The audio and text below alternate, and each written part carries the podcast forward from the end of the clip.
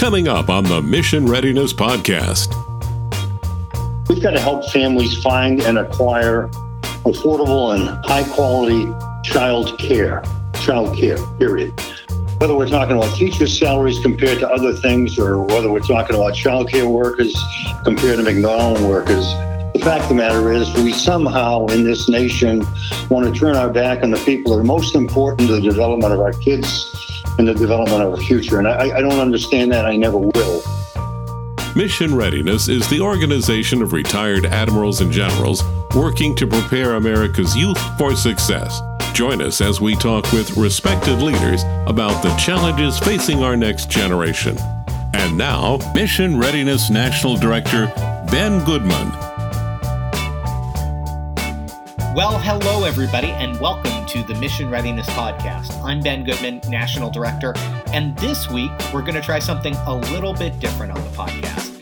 Uh, last month, I had the opportunity to join former Maine Adjutant General Bill Libby on a podcast uh, hosted by Brigadier General Rob Carmichael called Mainly Matters the folks at Mainly Matters were gracious enough to allow us to uh, rebroadcast that conversation right here. And it focuses on uh, the unique challenges to uh, accessing high quality early care and education in my home state of Maine. Uh, you may not know it, but the Census Bureau actually considers Maine to be America's most rural state. So, when we think about access challenges and teacher retention issues in rural areas, uh, there's no better place to look for challenges and opportunities than Maine. Um, so, for something completely different this week, let's get to that uh, conversation from Mainly Matters.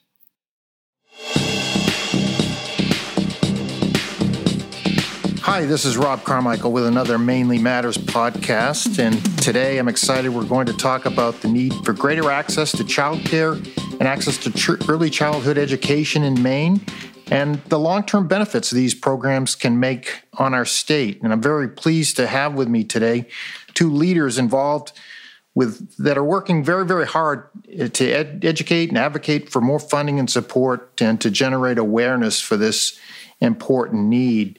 First, with us, uh, Ben Goodman, who's the National Director of Mission Readiness. Uh, he leads a team that works with over 700 retired admirals and generals who advocate for evidence based solutions and that help uh, children grow to be healthy, productive citizens. And we'll talk more about that. Ben is a graduate of UMaine and has worked on Capitol Hill, where he spent four years as the lead health and veterans policy advisor to Congressman Mike Michaud of Maine.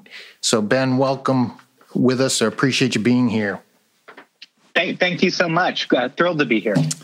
And and also, I'm really pleased to my old boss, not old boss. I'm not going to call him an old boss, and he's he's asked me to call him Bill, which is very difficult to do. But we have with us Major General retired Bill Libby.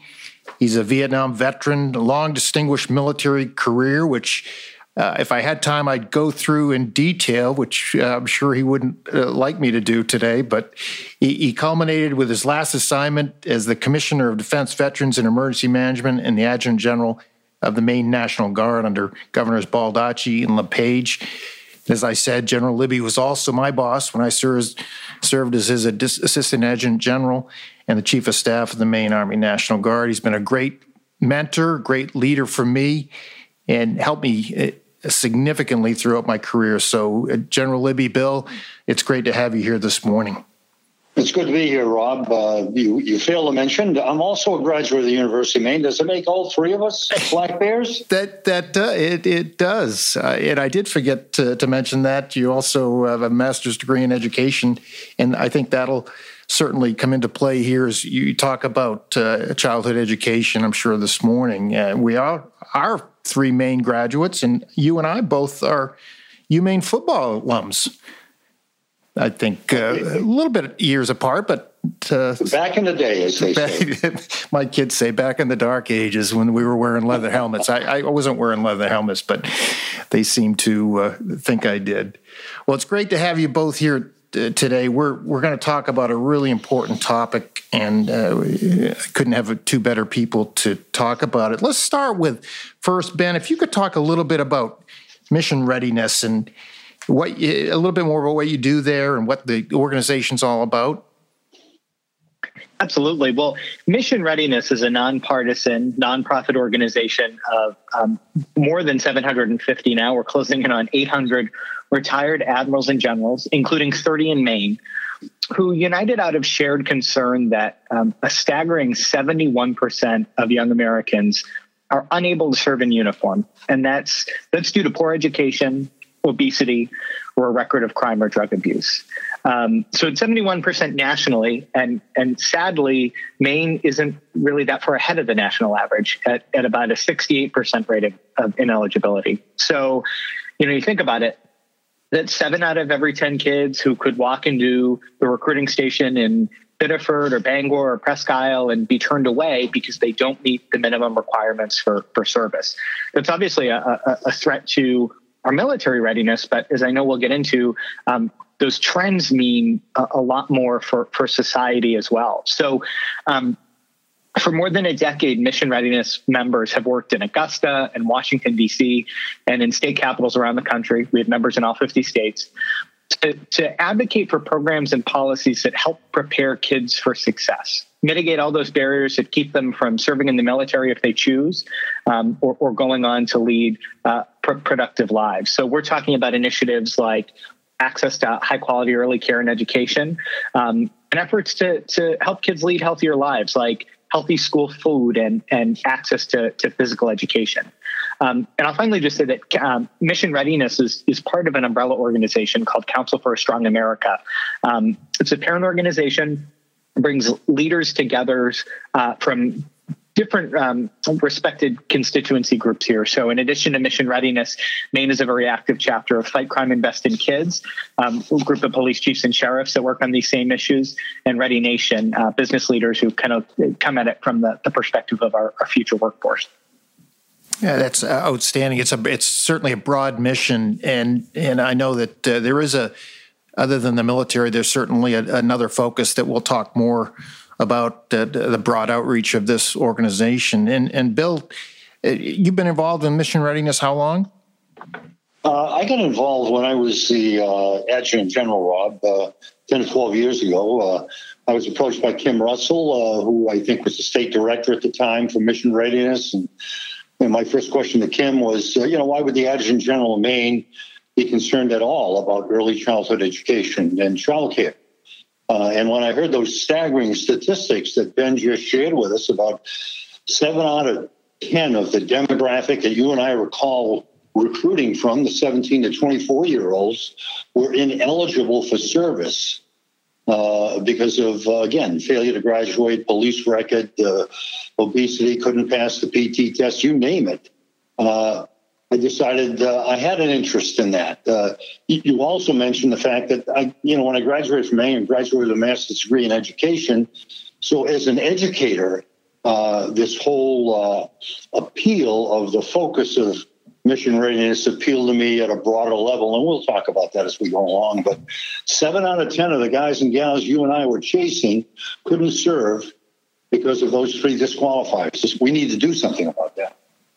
It, that certainly was was the case. I remember it well. It makes the challenge of recruiting, and it goes directly to the impact on national security, which is certainly one of the the results that we're hoping to uh, change with with a long term uh, effort in this in this area. So uh, people don't think about necessarily because I think in, in society, our society we are more of a short term uh, we take short-term outlook to things. I think uh, legislature and Congress tend to think uh, about a short-term payback with a lot of initiatives, and this is a long-term effort to uh, to reach the results that we're looking for here. Ben, why why the focus on childhood education? What what really is behind all of that in getting us to where we want to be, not only with military recruiting, but those other benefits of successful early childhood education and childcare? Well, you're, you know, you're, you, you said it perfectly there, sir. You know, um, this is this is a long term uh, fight here, and mission readiness has been around for about 11 years, and many of the national trends we've we've warned, and our members have warned, have said are going to get worse. Um, you know, we're, we're starting to already see some of those consequences. So to, to, to turn the, the ship around, um, you know, legislators and lawmakers, policymakers need to be thinking about the long term. And while there's no silver bullet that can mitigate those barriers that I listed to, to enlistment, um, obesity, education, record of crime or drug abuse, um, there is um, something that we can turn to, and that's you know research overwhelmingly shows that high quality early education and care programs can create a stronger educational foundation. Um, you know, they prepare kids for um, for for success, uh, prepare them for for future social, emotional, and and cognitive learning uh, success. Um, but the research shows that that those programs, the successful ones, can even prevent obesity, um, teach good habits early, and we know if a kid does better in school, they're less likely to to to turn to crime. Um, and you know, we we can get into the research here and, and talk about why we know that these these programs are so effective. But if we're looking at a cost effective way um, to, to prepare our kids for success, strengthen our national security, and strengthen our future workforce, um, early childhood education is, is probably the best ROI um, that where, where lawmakers uh, can, can, can, can put their dollars, put our dollars. And we all, I'm sure we all have uh, some anecdotal stories and, and evidence. Uh, my sister was a kindergarten teacher, just retired last year after 26 years as a kindergarten teacher, and she's seen uh, she through that uh, particularly the last 15 years she's seen a change in and I wouldn't call it the preparedness, but some of the kids uh, coming to school and maybe maybe aren't quite ready for some of the uh, the uh, elements uh, that they expected to to have when they come to kindergarten, and we know that uh, we have dual income parents. Uh, this is a long ways away from when when I was a kid. Uh, probably when Bill was a kid, uh, you had more single parents uh, working, one parent working, one parent at home. We have many parents now. Mo- a large portion of these families have both parents working. So, childcare and early childhood education is certainly key. And Bill, you you have some experience. You've you've uh, got a family, got grandkids. Uh, how do you see this impacting from your perspective? Well, you know, uh, first of all, I, I, would chide Ben for a bit. Uh, using the analogy, turn the ship around when talking to a couple of retired Army guys is a, a lousy way to characterize this. thing. You know, about face might be a better way to turn the tank this. around, right, or turn, turn the helicopter. Uh. Yeah, you, you, know, I uh, you're, you're right. I mean, uh, I grew up in a household where my mother was home all the time. My dad went to work.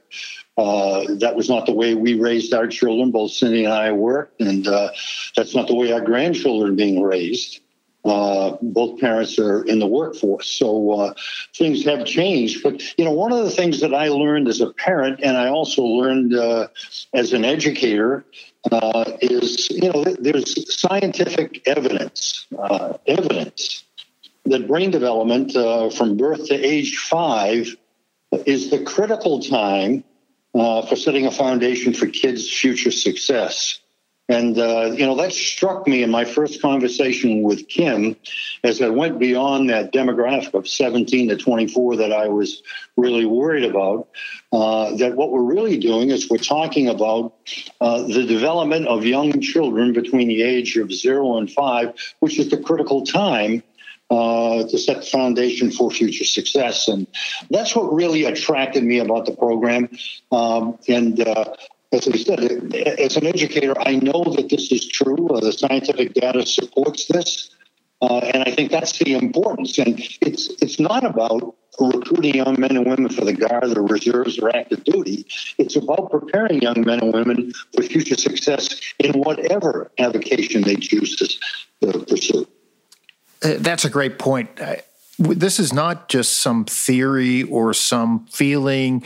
It is based on on solid research, solid data that uh, I think you both have have seen. And Ben, can you talk a little bit more about the data out there? Maybe just just a couple examples.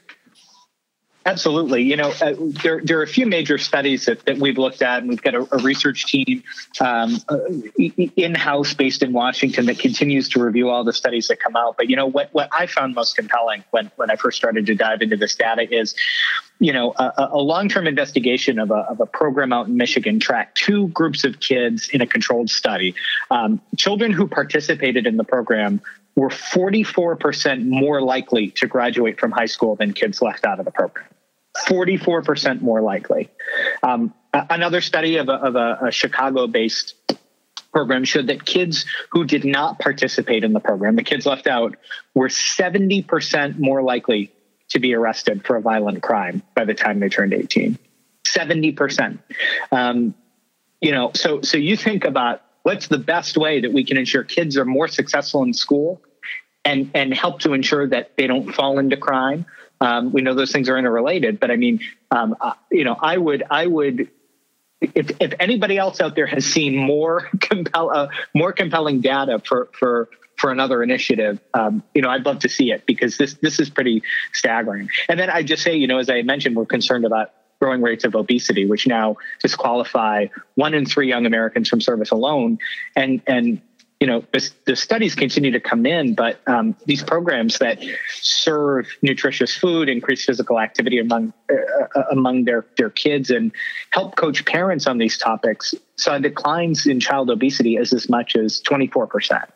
Um, so again, no silver bullet, but but these programs are pretty close. And that's the that's the kind of data that that's the information that we're going to need and and the need to will continue if we're going to convince the legislature congress. They want to see data and the more we have certainly the better the case will be made for the funding and the resources needed for this. Uh, definitely uh, that needs to continue and i'm sure that more people that become aware of what what the, the research shows the more people we can convince to get on board with this.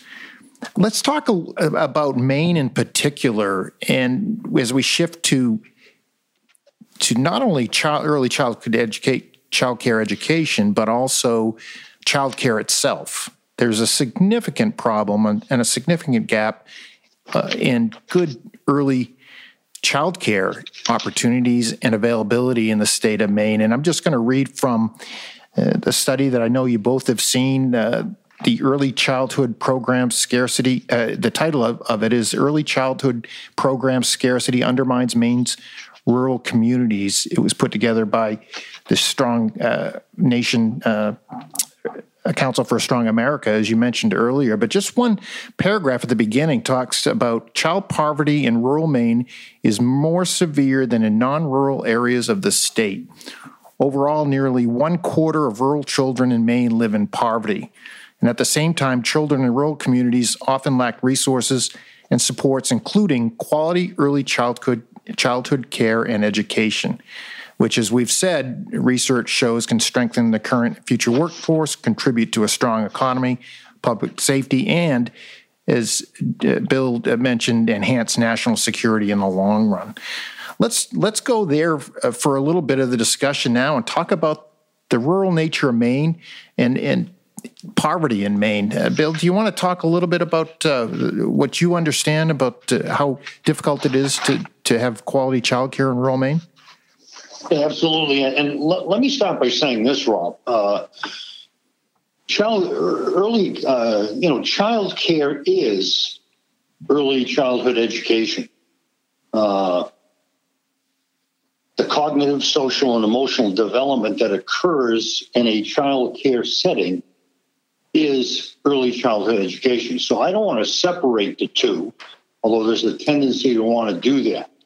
Uh, but with regard to uh, to Maine, uh, we've got a number of issues, and we've talked about the poverty issue and the difference between the poverty rates in the rural community versus the urban community. Oh, by the way, the, the the Census Bureau defines a rural area as one that has less than 2,500 people, which describes Maine, with the exception of a few places. So Maine is clearly a rural state. Um, the uh, in addition to uh, being rural, uh, we've had some significant problems in the state with regard to declines in population and employment. And uh, unfortunately, those are occurring in the same six counties in Maine, which are rural counties. Uh, population loss and the loss of employment in those communities results in the decrease of services such as healthcare, hospital closings. And again, seven of the eight hospitals in Maine that are suffering financially right now are in those six rural counties within the state. So it presents a real challenge to us uh, to uh, place our focus where it needs to be, uh, which is in rural Maine. Uh, I'm going to get a little bit ahead of where we want to be, but I want to talk about a program that has really caught my attention. Um, Coastal Enterprises Inc. out of Brunswick, uh, an organization that uh, applies for and receives a lot of federal grants, is an organization that's taking a look at the child care desert, as we refer to it, uh, areas where child care isn't available. And they've launched a child care business lab. It's a five year program which started in February. And the intention of the program is to grow child care in rural areas by educating entrepreneurs who want to be child care providers. Uh, and they provide them with a curriculum that includes uh, child care business knowledge, uh, provide some access to capital, uh, increased business acumen, uh, and uh, achieving and maintaining financial stability uh, is the curriculum they're developing. So, what they've set about doing out of coastal enterprises in Brunswick, Maine, in our rural community, in our rural counties throughout the state, is developing entrepreneurs who want to start childcare business. And that's a perfect example of how we can attack this thing at the local level with the appropriate level of federal funding. Uh, and I think it's uh, it characterizes for me the way forward. The solution to this problem, in Bill Libby's opinion, is not at the federal level; it's at the local level. That's a great example. Incubators like those are, are, are exactly what we need to to show the value and the benefit uh, of these programs and what they can do in the long term. And as I mentioned earlier, I think one of our problems it, it, it goes back to I think uh, when the Japanese uh, started to take over in the early 70s with the, quality in production and all the things that they had a longer view about how to get things done where we were focused on more of the short term profit and, and gain and I think that's the mindset we have to take with these programs is to is to look long term if we're if we're going to be successful. And and Ben, talk a little bit more about the rural nature uh, of of Maine and how that impacts uh, our ability to successfully provide uh, child care opportunities. Absolutely. Well, you know, um, Maine absolutely, as General Libby said, clearly rural. It, it, in fact, you know, if you look at Census Bureau data, Maine is considered to be the most rural state in the nation because more than 60% of Mainers live in rural areas. Um, you know, and and and the challenge is right. Children in those areas we know um, face a, a significantly uh, higher rate of poverty than in more populated areas of the state. Um, you know, we think about, um, as General Libby mentioned, job loss, manufacturing loss over the the last few decades. Um, so problem, right? Um, typically in a lot of these rural areas, folks tend to rely on family child care providers. That's certainly what my parents used when I, when I was growing up in York County. Um, but availability has dropped by almost 30% in the last few years. So as a result, you know, more than one in five, uh, you know, Mainers live in a child care desert where there are more than three children under five for each licensed child care slot. And in rural communities, um, it's it's 26%. More than one in four live in in, in one of those deserts. Um, so then you layer on how challenging and more complicated um, and, and, the other um, parameters around infant care, and this becomes an issue for working working families. And you know, we can get into kind of some of the consequences of, of the pandemic and so forth, but um, you know, Maine faces, in addition to challenging challenges in finding available slots and, and places where working families can can send their kids during the day, Maine faces some pretty um, serious challenges to workforce retention, um, attracting qualified providers who who, who want to open their doors or, or who want to go to work, um, uh, you know, um, who aren't attracted to, to to go doing something else. So again, this is something where all the research shows us this is where we should be putting our effort and our emphasis to prepare kids for success. Um, but our infrastructure just um, isn't isn't where it needs to be. And there are, there are, as you mentioned, there are studies out there that show that the return on investment is about five times as much as the investment uh, going in. Uh, certainly a benefit in the long run. As I mentioned earlier, we have dual parents working now. About two thirds or 66% of Maine children under the age of six have all available parents in the workforce. And of Maine children age under age six with working parents with low incomes, almost half, 44%, live in a non-metro or a rural, uh, rural area. Excuse me. So it you can see how that easily see how that contributes to a, a major problem, and and we're going to get in a few minutes here to the difficulty in attracting uh, qualified child care workers based on a number of factors, and I'll, I'll, be asking you what what you consider those to be. Let's talk. You mentioned the pandemic. What challenges uh, have the pandemic caused, from your perspective, uh, Ben or Bill, uh, on on child care issues uh, over the last year?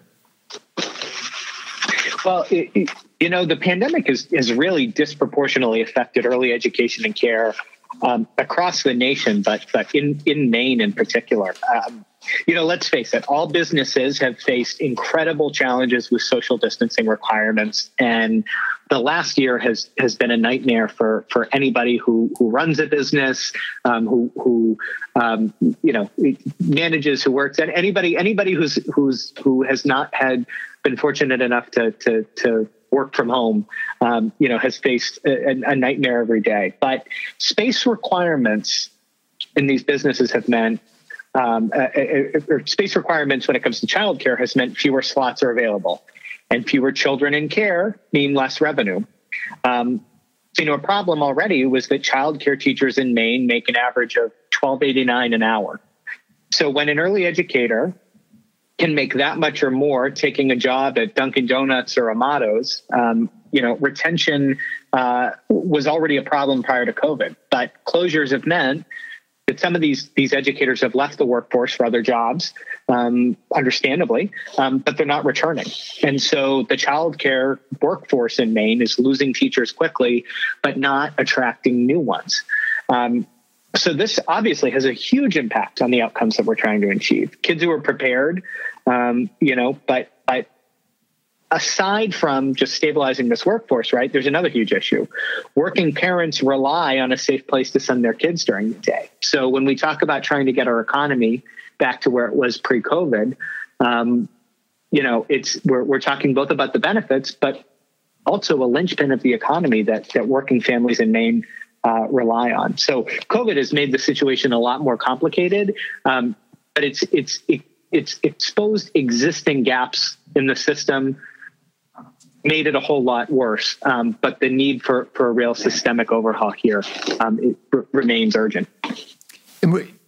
Bill, maybe you can talk as a former educator. You could talk about the difference between uh, a child care worker who is actually trained and, and has the ability to educate as part of that role versus somebody that is quote taking care of, of the kids. We we mentioned sometimes uh, in, in the state of Maine in particular, family child care is is is what's available to a lot of people because of the rural nature. Could you speak to that a, a little bit? Yeah, if you go back to the example that I was using with regard to coastal enterprises and the child care, child care laboratory, uh, what they're doing is they're taking, uh, you know, people who have an avocation toward children clearly, uh, and uh, training them to uh, to be more than simply uh, care providers, to provide an environment where cognitive development and learning can take place. That's not the primary role of childcare, but uh, it certainly is a side benefit if you've got somebody who's who's trained and focused in that way. I, you know, as Ben was talking, it it reminded me of my own family situation uh, and the pandemic. And I'd point out two examples to you. My oldest son, who's got three uh, grade school children, uh, and is a Google employee in Cambridge, Massachusetts, has been working from home since the pandemic started. His wife is a high school, a former high school guidance counselor, and their three kids were being homeschooled because uh, in their area of Massachusetts, until very recently, uh, you know, kids were uh, learning remotely.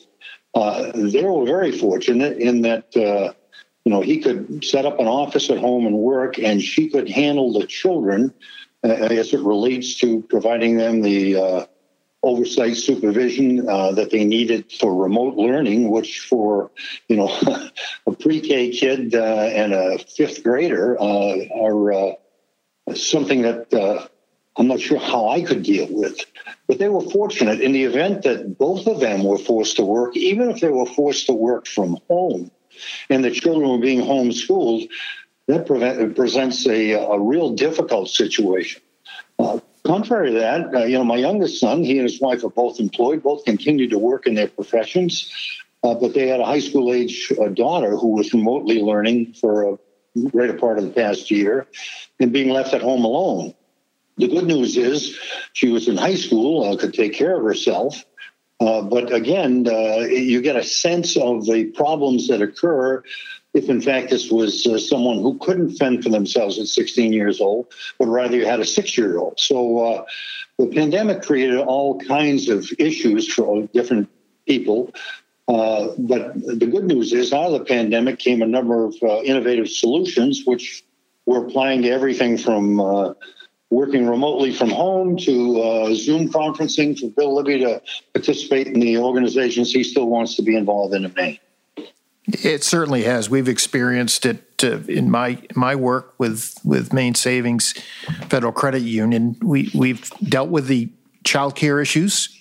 Thankfully, we had great support from the relief bills that were passed, but it, it certainly has revolutionized the way work is getting done. And I, I one of the things I want to mention is is that I think people may have a misperception in some cases that remote work also includes the ability to take care of your children. And, and that's a myth that we all need to dispel for folks because uh, it, it, certainly doesn't mean that and it doesn't lessen the need for quality child care. One of the things that I, I mentioned when I mentioned uh, my sister was a kindergarten teacher, she has indicated the last couple of years, and she's in an, she was in an area where Head Start was prevalent and pre-K was available. Uh, ben, can you talk about Head Start and pre-K and how that correlates in Maine to uh, the child care issue and and how far we need to go with with that aspect of it, if you're able. Yeah, yeah. You know, I, I think we know over the years that, that the research again shows that um, this this patchwork of programs, multitude of programs, just pre- prepares kids for for all the outcomes um, that that we're talking about and, and, and parents rely on. But you know, when we talk about Maine, um, you know, I think that there are a few opportunities on the table right now where where legislators and lawmakers can can really come together um, to to strengthen some of the issues that that we've talked about today, both in, in access and some of these structural pay issues. Um, you know, the first is that Speaker Fecteau has sponsored a bill that that aims to address um, some of the structural pay issues that, that we mentioned and create career, career development and training opportunities for early educators. Um, Senate President Troy Jackson has proposed a, a, first for, for Maine bill, which focuses on leveraging community partnerships um, to, to address quality and, and access issues. And from my understanding, really looks at, at, at, at you know, um, Head Start partnerships and and and and and and, and the model and so forth. Um, and Governor Mills has has really you know communicated that she sees this as a critical priority too. Um, her ten year economic plan and her economic recovery committee have identified um, child care and, and and early education as a long term priority. So. The, the good news here is that legislative leadership in Maine understands that um, this broad issue is a priority. And thanks to the work of Maine's mission readiness members, uh, law enforcement leaders from Fight Crime, Invest in Kids, Ready Nation business leaders over the years, legislators in Augusta understand that investing in all of these models is, is really critical for our future strength. Um, so, however, legislators come together, um, Maine needs to strengthen the childhood workforce by increasing compensation and benefits, strengthening training pathways, and um, you know, responsibly supporting efforts to to really address some of the gaps in rural areas. Um, it's also worth noting, as, as you alluded to, you know, Maine is set to receive $118 million in child care assistance under the recent American Rescue Plan Act, and that's that's really significant. Um, we're hopeful as an organization that Governor Mills will use some of that funding to both invest in the child care workforce and in expanding available slots, um, in addition to supporting the programs that are already really operating with significant losses due to the due to the pandemic that's great news, and, and it's great to hear some very positive news in this area. Bill had mentioned the Coastal Enterprises Initiative. There's also uh, Elevate Maine initiative in Somerset County uh, that is a private uh, public partnership between the Maine Early Learning Investment Group and Educare Central Maine. Uh, so we do have a lot of uh, great things going, and and certainly it's going to be uh, up to folks like yourselves, um, me, and, and others to continue to, to push. We've got some great organizations that are doing that. We talked about the long term impact on the economy, reduction in crime, the expansion of the pool of candidates for military service. Those are just those. That's like the low hanging fruit that sticks out there uh, for the benefits. But there are societal benefits that certainly go uh, far beyond just to those that were mentioned. Bill, as a, as a former adjutant general commissioner uh, for uh, Governor LePage, Governor Baldacci, you've had a lot of experience with the legislature. What would you say to our legislative leaders, either at the state or national level, regarding this issue if you were trying to uh, maybe an elevator speech or motivate them in some way to take action? I'm, I'm, chuckling because you said elevator speech, and that's exactly what I was going to say. You know, if I could trap any or all of them in an elevator, boy, there are four points I would make with them uh, immediately uh, with regard to this discussion. You know, number one, uh, we've got to help families find and acquire affordable and high quality child care, child care, period. Number two, uh, we have got to support initiatives to expand preschool education uh, with an emphasis on Maine rural areas. Uh, number three, uh, we got to recruit, develop, and retain the early childhood workforce. Uh, and Ben mentioned this by increasing compensation and benefits. Uh, you know, whether we're talking about teachers' salaries compared to other things, or whether we're talking about childcare workers compared to McDonald workers, the fact of the matter is, we somehow in this nation want to turn our back on the people that are most important to the development of our kids and the development of our future. And I, I don't understand that. I never will. So that increasing compensation benefits would have been my third talking point in the elevator. And my final one would be uh, legislators need to consider innovative delivery models. And we talked about a number of them today with Coastal Enterprises, Elevate Maine. We have a lot of sharp people out there at a local level, just as uh, mission readiness became part of a, a greater organization uh, that had similar focuses at the local level. We've got a number of organizations working on uh, child care, uh, early childhood education, child care, uh, child development. And uh, there are some uh, innovative delivery models that are being developed out there, and we need to support those. So, those would have been my four talking points in the elevator ride. You've convinced me, sir. I'm on board. great, great thoughts. And, and Ben, can you add anything to that?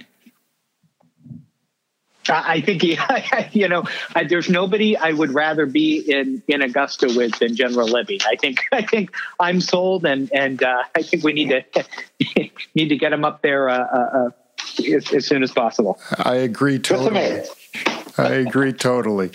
Well, we could probably go on for uh, another hour. This is such a uh, important topic, such a intense and and very very comprehensive topic but uh, i know we're limited in time and and i, I want to thank you both. Uh, I, I, just want to read the conclusion from that uh, report uh, on early uh, childhood education. Their conclusion was high quality early childhood care and education programs can help ameliorate the challenges faced by Maine children living in rural communities. These programs also strengthen the current and future workforce, contribute to a strong economy and public safety, and enhance, enhance national security in the long run. Maine policymakers must support tailored investments for young children in rural communities to help ensure the future strength of our state. So I think that was very well summarized in that report, and I urge people to to take a look at that and anything else they can find on this uh, really important topic. Well, yeah, Bill, one final thought, Rob. Yes. Uh, you know, I, I would say, hey, you know, better outcomes for kids equals better outcomes for Maine. Absolutely, and you expand that to the nation. This is this is something that's going on throughout the nation. We have a particular uh, focus on Maine and need for for Maine, but these are the the types of things that can help us, uh, whether it's national security or reducing crime, all of those things nationwide. Hopefully, in the long term. Ben, any last thoughts?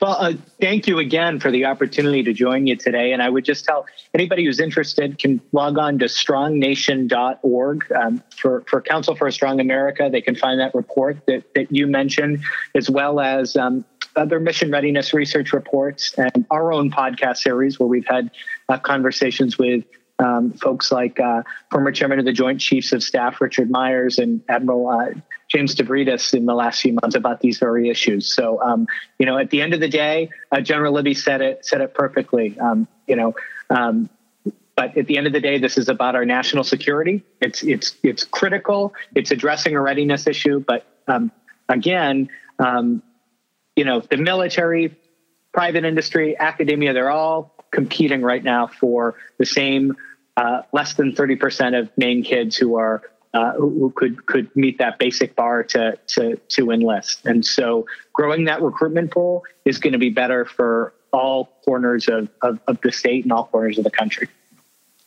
Uh, great, thank you, thank you so much. I did forget to mention that I am a proud member of Mission Readiness. I don't remember exactly how many years I've been uh, part of this group, but very happy to be part of such an important uh, organization. Well, this has been Rob Carmichael with another podcast, Mainly Matters. Look forward to sharing with you another podcast coming up in the very near future. Take care.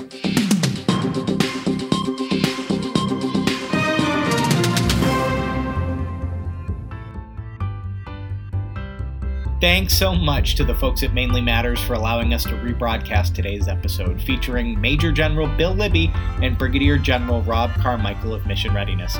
For more on Mainly Matters, visit Mainly Matters, spelled like the state, M A I N E L Y, matters.com. I'm Ben Goodman, and this has been the Mission Readiness Podcast.